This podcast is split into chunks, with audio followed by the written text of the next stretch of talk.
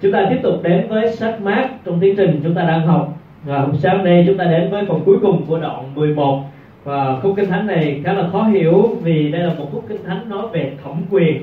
Nhưng tôi thiết nghĩ rằng đây là một điều khá là quan trọng và cần thiết trong đời sống chúng ta. Và chúng ta cũng cần xác định rằng bởi thẩm quyền nào mà chúng ta đang sống đang phục vụ đang hầu việc và chúng ta đón nhận thẩm quyền đó như thế nào? Đó là một câu chuyện khá buồn vì những người thông giáo những thầy tế lẽ cả những người pharisee những người đứng hàng đầu trong tôn giáo thời bấy giờ đi đến và chất vấn Chúa Giêsu hỏi ngài bởi thẩm quyền nào Chúa Giêsu thi hành chức vụ?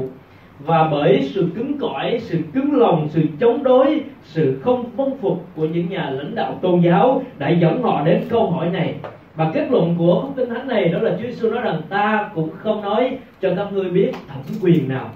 Chúa Giêsu cũng sẽ không trả lời cho họ biết bởi thẩm quyền nào. Sự khước từ của Chúa Giêsu đã khẳng định cho họ biết rằng sự cứng cỏi và vô tính của họ không nhận được bất cứ sự mặc khải nào thêm từ Chúa. Cho nên đây là một khúc kinh thánh khá buồn về cái tình trạng thật của dân Israel và đại diện bởi những người lãnh đạo tôn giáo thời bấy giờ. Nhưng điều này cũng để lại cho chúng ta sự dạy dỗ về tấm lòng về sự thuận phục về đời sống của chúng ta, nơi Chúa và chúng ta nhận biết thẩm quyền của Chúa như thế nào trên đời sống của mình. Có hai điều chúng ta cùng học buổi sáng nay. Điều thứ nhất đó là chúng ta cần nhận biết bởi thẩm quyền nào chúng ta cần nhận biết là bởi thẩm quyền nào mà chúng ta đang sống, chúng ta đang phục vụ Chúa câu 27 và câu 28 Đức Chúa Giêsu và các môn đồ trở lại thành Jerusalem khi ngài đang đi trong đền thờ. Các thầy tế lễ cả các thầy thông giáo và các trưởng lão đến cùng ngài và hỏi bởi thẩm quyền nào mà thầy làm những việc này? Hay ai đã cho thầy thẩm quyền để làm những việc ấy? À, nói về bối cảnh khúc kinh thánh này đây là những ngày cuối cùng của chức vụ Chúa Giêsu và liên tục từ ngày Chủ nhật trở đi mỗi một ngày Chúa đều vào thành Jerusalem để giảng lời của Chúa. Matthew thì ghi rõ hơn đó là trong lúc Chúa Giêsu đang giảng dạy, lúc Chúa Giêsu đang giảng dạy thì những thầy thông giáo, những người những người trong lãnh đạo tôn giáo kéo đến với Chúa Giêsu và chấp vấn ngài. Hỏi Chúa Giêsu đó là bởi thẩm quyền nào mà thầy làm những việc này? Những việc này là bao gồm việc giảng dạy bao gồm việc trước đó Chúa Giêsu đã làm. Chúng ta còn nhớ mà trước đó Chúa Giêsu làm gì ạ? Dạ ngài ngài dẹp sạch đền thờ. Cho nên những người lãnh đạo tôn giáo này hỏi rằng ai cho thầy cái quyền để làm điều đó? Đây đền thờ này đó là đền thờ mà những người pharisee những thầy tôn giáo là những người đang nhận lấy thẩm quyền của giáo hội của tôn giáo và họ mới là người lo coi sóc đền thờ. Những chi phái Levi hay là thầy tế lễ cả ở đây có hai. Các thầy tế lễ cả là thầy tế lễ cả thường phẩm đó Anne và Cai Phe những người ở đây họ có chức quyền để, trong việc giảng dạy, có chức quyền để dọn sạch đền thờ, hay là có chức quyền để sắp xếp đền thờ như thế nào, đó là quyền của họ. Việc giảng dạy như thế nào, đó là thẩm quyền đã được giao cho họ. Họ nghĩ như vậy. Và việc để cho đền thờ buôn bán hay là không buôn bán, đó là quyền của họ, và không phải là quyền của Chúa Giêsu lẽ ra nếu Chúa Giêsu đến đền thờ, Chúa Giêsu muốn dọn dẹp đền thờ, Chúa Giêsu phải hỏi ý kiến phải đến trước các thầy thông giáo, đến những cái thầy tế lễ cả. Hỏi bây giờ tôi muốn dẹp sạch đền thờ, các anh có cho phép không? Thì tôi sẽ dẹp sạch. Ví dụ như vậy, hoặc là đến họ, đến giảng lời Chúa thì hỏi xin phép các thầy Pharisee thầy thông giáo, hôm nay tôi muốn đến đây để tôi giảng, cho nên các anh có cho phép tôi giảng hay không? Lẽ ra thì họ mong đợi Chúa Giêsu phải làm như vậy, nhưng mà thông thường thì Chúa Giêsu không làm như vậy bao giờ cả. Ngài liên tục giảng dạy, ngài đến đền thờ, ngài giảng lời Chúa, ngài đến đền thờ, ngài dẹp sạch đền thờ. Ngài đã làm một lần khi bắt đầu chức vụ và bây giờ ngài lại làm điều đó nữa. Và trong những ngày cuối cùng, liên tục Chúa Giêsu đến đền thờ để giảng lời Chúa. Vì sao? Vì ngài liên tục muốn bày tỏ cơ hội cho dân của ngài nhận biết lẽ thật. Giêsu luôn quan tâm đến tấm lòng của dân sự ngài ngài muốn biến đổi đời sống của họ và muốn cho họ lời của Chúa. Nhưng mà sự khước từ chống đối thì càng ngày càng gia tăng. Họ đến họ hỏi ai đã ủy thác? Ai đã ban cho thầy thẩm quyền và để thầy có thể làm những điều này? Đối với người do thái đó thì thông thường họ làm việc đều dưới thẩm quyền của một đối tượng nào đó. À, nếu ví dụ như về học tập thì họ thường sẽ nói tên vị thầy của mình. Ví dụ trong cái thánh đó là Paulo đó là người học tập dưới chân của Gamaliel tất cả mỗi một người đều phải ở dưới thẩm quyền của một ai đó. Ngay cả việc học tập nghiên cứu hay là trích dẫn một câu nói nào đó, họ cũng phải trích dẫn đây là câu nói của người thầy nổi tiếng này, của rabbi này hay rabbi khác. Tất cả mọi việc họ làm đều dựa trên nền tảng của một đối tượng nào đó hay là của một thẩm quyền nào được cho phép. Những thầy những người Pharisee hay thầy thông giáo ở đây, họ cũng được có thẩm quyền của giáo hội cho phép để họ thi hành những công việc của ngài, của của họ. Nhưng mà riêng Chúa Giêsu thì không có thấy thẩm quyền nào cả. Chúa Sư thích thì Chúa Sư giảng, Chúa Sư đến thì Chúa Sư giảng, Chúa Sư đến, Chúa Sư dẹp sạch đền thờ. Ngài không hỏi ai cả, ngài không xin phép bất cứ một người nào. Vì sao? Vì sao mà ngài không hỏi ai? Vì ngài không xin phép ai cả. Vì Chúa Giêsu, ngài là thẩm quyền tối cao. Vì Chúa Giêsu, ngài đầy thẩm quyền. Nếu mà chúng ta đọc về những phân đoạn kinh thánh trước đây chúng ta học đó, ngay đoạn đầu tiên của mát đó, thì kinh thánh nói như thế này. Mọi người đều kinh ngạc về sự dạy dỗ của ngài vì ngài dạy một cách có thẩm quyền, chứ không như các thầy thông giáo. Các thầy thông giáo là những người được bổ nhiệm, được sai phái trong hệ thống tôn giáo thời bấy giờ, nhưng hệ thống tôn giáo đó đã loại bỏ Chúa ra khỏi đời sống của họ. Và Chúa Giêsu thì ngày đến ngày dạy dỗ một cách có thẩm quyền, đó là nhận định của những người nghe, những dân sự của Chúa biết rằng Chúa dạy một cách thẩm quyền, chứ không phải như các thầy tôn giáo rồi sau đó thì ngài làm điều gì? Sau đó thì ngài bày tỏ thẩm quyền của ngài trên thiên nhiên khi ngài bỏ yên cơn bão. Ngài bày tỏ thẩm quyền của ngài trên ma quỷ khi ngài đuổi quỷ, cái người bị quỷ ám ở Gerase ngài bày tỏ thẩm quyền của ngài trên bệnh tật khi ngài chữa lành người phụ nữ. Vì rong huyết và ngài bày tỏ thẩm quyền của ngài trên sự chết khi ngài kêu con gái Giêsu sống lại. Và Chúa Giêsu liên tục để khẳng định rằng thẩm quyền đến từ ngài là bởi vì ngài từ trời đến nếu mà sách văn thì chúng ta sẽ rõ điều đó. Chứ làm sách văn thì kinh thánh nói như thế này, bởi vậy Đức Chúa Giêsu nói với họ, thật ta bảo các ngươi, con không thể tự làm điều gì, nhưng chỉ làm điều con đã thấy cha làm. Vì bất cứ điều gì cha làm, con cũng làm như vậy hay là câu khác thì nói rằng, ai không tôn tính kính con thì cũng không tôn kính cha, là đấng đã sai con đến. Cha đã trao thẩm quyền thi hành phán xét cho con. Chúa Giêsu đến và lấy thẩm quyền từ Đức Chúa Trời để thi hành chức vụ, để giảng dạy lời Chúa và để làm tất cả mọi việc trong thẩm quyền của Đức Chúa Cha. Và Chúa Giêsu nhân danh thẩm quyền của Đức Chúa Cha để thi hành tất cả mọi việc. Cho nên ngài không cần phải xin phép bất cứ một con người nào. Ngài không cần phải hỏi ý kiến của ai cả. Ngài làm tất cả mọi điều đẹp ý ngài. Và kinh thánh nói rằng Đức Chúa Trời ở trên trời và ngài làm mọi việc vừa ý ngài. Câu hỏi thánh của Chúa và chúng ta cần nhận biết điều này chúng ta cần nhận biết rằng Chúa của chúng ta, ngài có thẩm quyền tối hậu. Ngài có thẩm quyền tối cao. Thẩm quyền này không ai có thể chấp vấn. Thẩm quyền này không ai có thể đòi hỏi yêu cầu phải ngài phải trả lời về thẩm quyền của ngài. Những người Pharisee đã phạm một sai lầm, những thầy thống giáo đã phạm một sai lầm khi họ không nhận biết rằng Chúa Giêsu là đấng đầy thẩm quyền. Và ngài có thẩm quyền tối cao, không ai có thể đòi hỏi ngài phải giải trình. Và Chúa Giêsu đã đến với một thẩm quyền như vậy. Ngài đã đến để bày tỏ tất cả những uy quyền ở trong Đức Chúa Trời. Ngài thực hiện tất cả mọi việc một cách có thẩm quyền. Người Do Thái khi dạy dỗ, khi nói chuyện hay là khi dẫn chứng một điều gì đó thường sẽ nói rằng đây là câu của ai, đây là câu nói của người này hay người kia. Nhưng mà Chúa Giêsu thì nói như thế nào? Chúa Giêsu nói là ta nói cùng các ngươi. Mỗi lần Chúa Sư giảng dạy đó thì Chúa Sư nói là người xưa nói như thế này hay là đã từng chép như thế này nhưng mà ta nói cùng các ngươi, ngài luôn khẳng định ngài là đấng có thẩm quyền để công bố hay để phán bất cứ một điều gì. Cho nên chúng ta cần nhận biết điều này trong đời sống của chúng ta.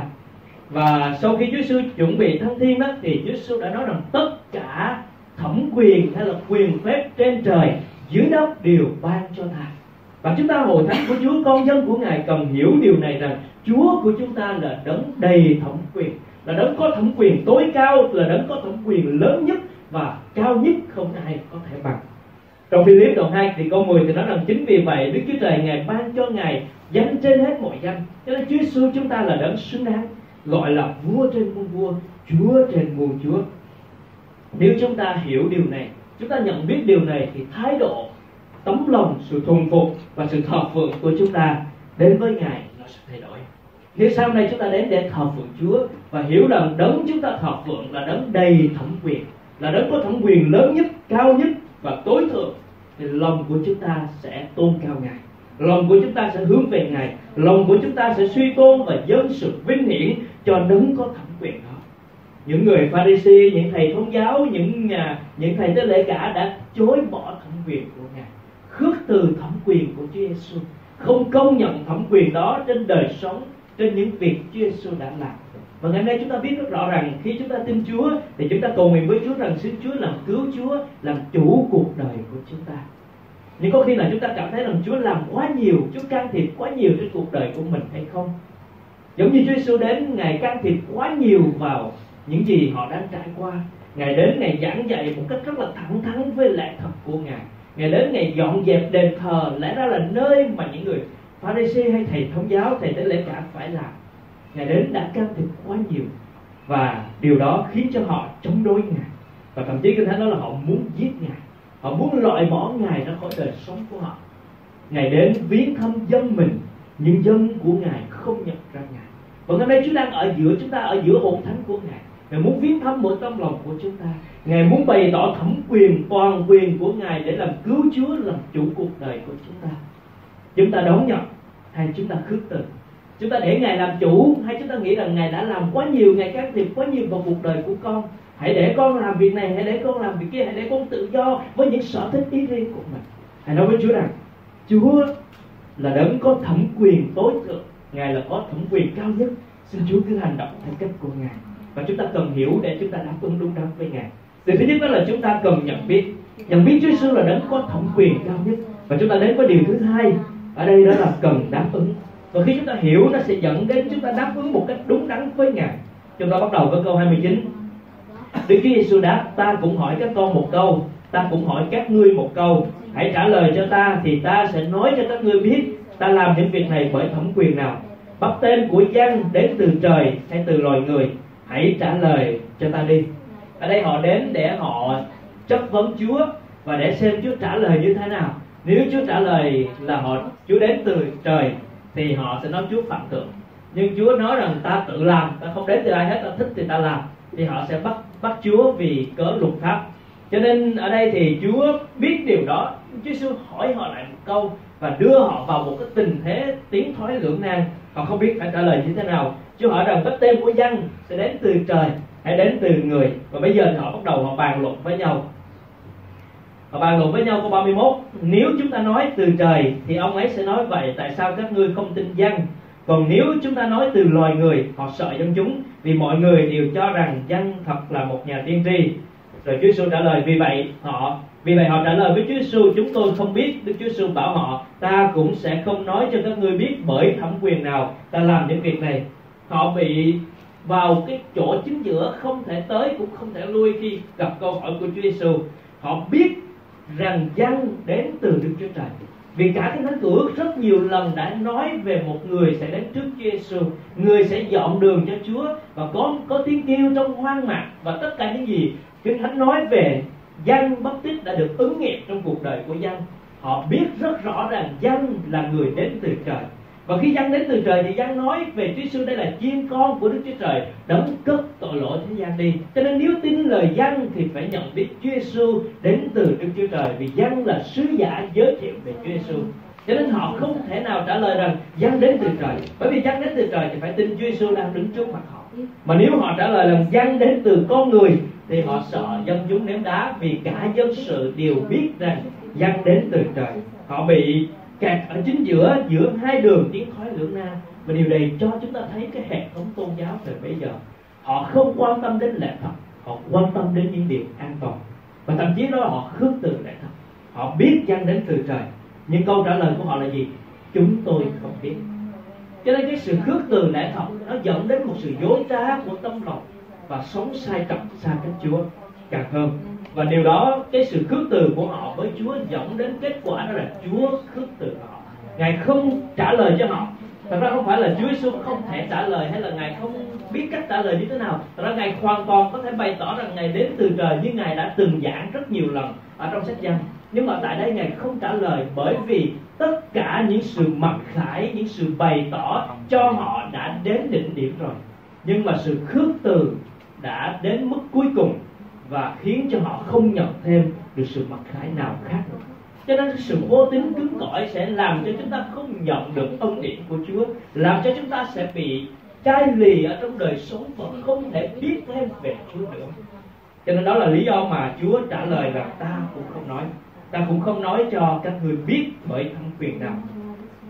Và điều đó sẽ giúp cho chúng ta có một suy nghĩ ở đây là chúng ta đáp ứng như thế nào với thẩm quyền của Chúa những người Pharisee thì khước từ, nhưng chúng ta ngày hôm nay thì sao? Chúng ta có thờ ơ trước Chúa hay không? Chúng ta có lựa chọn cứng lòng trước những sự dạy dỗ của Ngài hay không? Ngày nay thẩm quyền lớn nhất đó là Chúa ở trên đời sống chúng ta. Thẩm quyền tối hậu được mặc khải đó là lời của Ngài là tiêu chuẩn cao nhất cho chúng ta.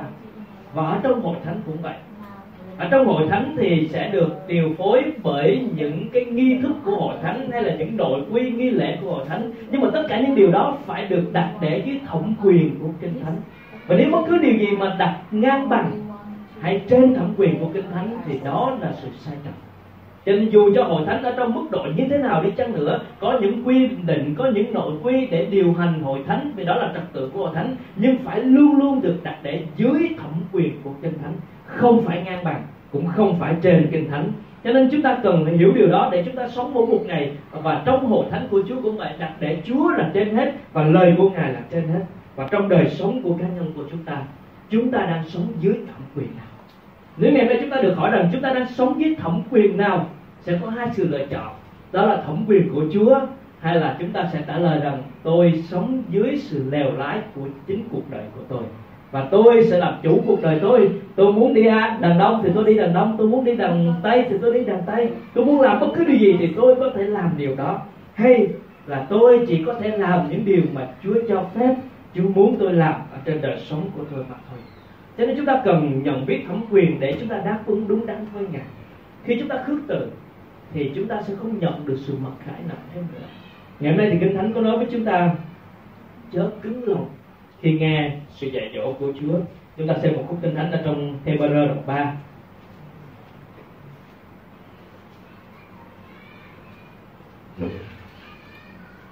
Hebrew đoạn 3 câu 7 câu 14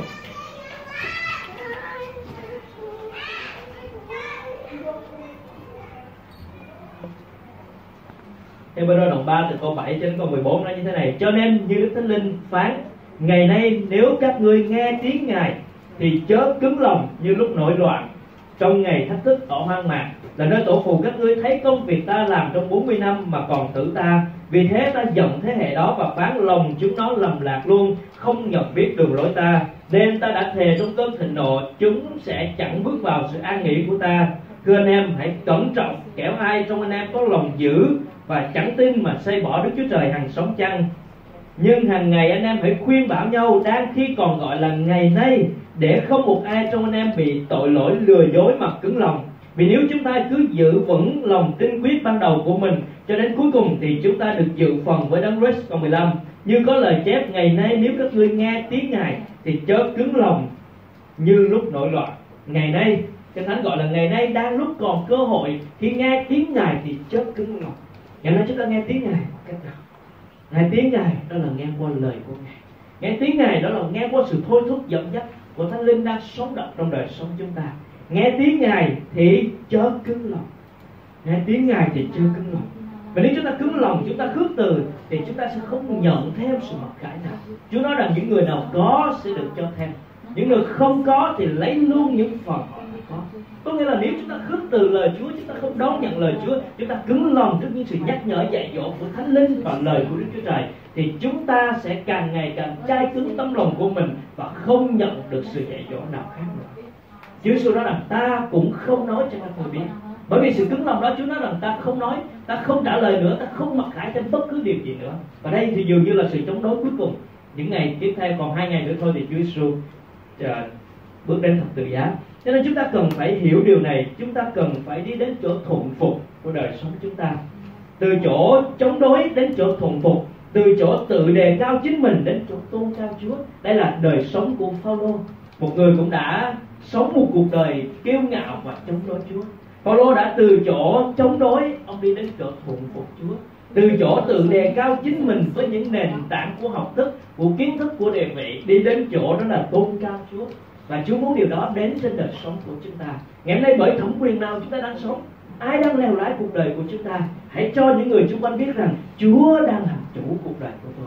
Hãy cho những người xung quanh biết rằng Chúa đang lèo lái cuộc đời của tôi, Chúa đang hướng dẫn cuộc đời của tôi và tôi đặt để dưới thẩm quyền của Ngài. Và nếu Chúa kêu gọi chúng ta, hãy yêu mến Ngài, hãy mạnh mẽ, hãy sốt sáng hãy phục vụ Chúa, chúng ta sẽ đáp ứng như thế nào? Chúng ta sẽ nói với Chúa rằng vâng có con đây, con sẽ sốt sáng con sẽ yêu mến con sẽ phục vụ Chúa. Hay chúng ta sẽ khước từ những sự kêu gọi của Ngài để nói rằng, con còn quá nhiều điều để bận rộn với cuộc sống riêng của của con. Và chúng ta cứng lòng trước những lời mời gọi của Chúa thì chúng ta sẽ không nhận thêm được điều gì nữa cả. Cho nên việc đón nhận và thái độ của chúng ta sẽ ảnh hưởng đến việc ngài làm qua đời sống của chúng ta việc mà chúng ta đón nhận và thái độ phản ứng của chúng ta sẽ ảnh hưởng đến những việc Chúa làm của đời sống chúng ta. Nếu chúng ta mở lòng đón nhận, mềm mại trước sự dẫn dắt của Ngài, thì đời sống của chúng ta càng ngày càng gần Chúa, càng yêu mến Ngài, càng tăng trưởng trong Ngài và càng hiệu quả cho Ngài. Nhưng nếu chúng ta khước từ những sự dạy dỗ của Chúa, thái độ của chúng ta nó thờ ơ trước những gì Chúa làm, thì càng ngày tâm linh của chúng ta sẽ xa cách Chúa. Cho nên sự Chúa cho đáp ứng của chúng ta ngày nay đó là vâng phục, là đầu phục trước thẩm quyền của ngài ngày nay thẩm quyền của Chúa được đặt để qua lời ngài. Và thẩm quyền cao nhất mà chúng ta cần phải vâng theo. Chúng ta đọc, học và hiểu trong sự dạy dỗ của lời Chúa. Còn tất cả tất cả những điều khác chỉ là tương đối mà thôi. Nội quy, thông lệ, điều lệ, tất cả những thứ khác trên đời này chỉ là tương đối mà thôi. Lời của Chúa là tuyệt đối là sự dạy dỗ đúng đắn, không sai trật và chúng ta cần đặt để lời Chúa, thẩm quyền của lời Chúa, sự hướng dẫn của Chúa trên hội thánh, trên đời sống của mỗi chúng ta và chúng ta cũng biết rằng ngày hôm nay Chúa cũng có nhiều thẩm quyền ngài đặt để chung quanh đời sống chúng ta. Thẩm quyền với cha mẹ, có thẩm quyền trên con cái, hay là luật pháp. Những người thi hành công vụ có thẩm quyền trên công dân, hay là mục sư thì có thẩm quyền trên hội thánh. Nhưng mà tất cả những thẩm quyền đó phải được đặt để trong sự đúng đắn của sự hướng dẫn của Chúa và lẽ thật lời của Ngài, không thể ra khỏi. Vì thẩm quyền của kinh thánh là thẩm quyền đo lường, tối hậu trong đời sống của chúng ta. Cho nên xin Chúa khích lệ để chúng ta biết thẩm quyền tối cao đến từ Chúa. Và chúng ta sống một cuộc đời để tôn cao thẩm quyền đó. Với thẩm quyền nào là một câu hỏi liên hệ rất lớn đến đời sống chúng ta. Chúng ta đang sống và hành động bởi thẩm quyền nào trong đời sống của mình. Dưới thẩm quyền của vua Giêsu ngài là Chúa là chủ cuộc đời chúng ta. Hay là sống dưới một hình thức của tôn giáo, hay là sống dưới sự tự do của đời sống riêng mình và để mình làm chủ. Và khi chúng ta trả lời câu hỏi này, nó sẽ thể hiện qua nếp sống của chúng ta và khi chúng ta nhận biết thẩm quyền tối cao, tối hậu trong tay Chúa, thì đáp ứng của chúng ta đó là thờ phượng, là tôn cao, là quy vinh khoan về cho Ngài. Chúng ta không chấp vấn nhưng mà là thờ phượng. Không giống như những người thầy tôn giáo đến chấp vấn hỏi Chúa thẩm quyền nào, nhưng mà chúng ta nói rằng Chúa là thẩm quyền lớn nhất trong đời sống con, và con đáp ứng đó là thờ phượng. Chúng ta không chấp vấn nhưng thờ phượng. Chúng ta không chống đối, nhưng thuần phục. Nên chúng ta chúng ta thay đổi điều đó trong đời sống chúng ta. Và chúng ta có thể nói với Chúa rằng Ngài là Chúa quyền uy, mọi suy tôn thuộc Ngài. Và hãy để sự suy tôn đó cho Chúa quyền uy của chúng ta. Hãy bày tỏ cho những người xung quanh biết rằng Ngài là Chúa quyền uy, mọi suy tôn thuộc Ngài. Hãy để cho vua trên muôn vua, chúa trên muôn chúa đáng nhận lấy sự thờ phượng cùng với chúng ta buổi sáng hôm nay.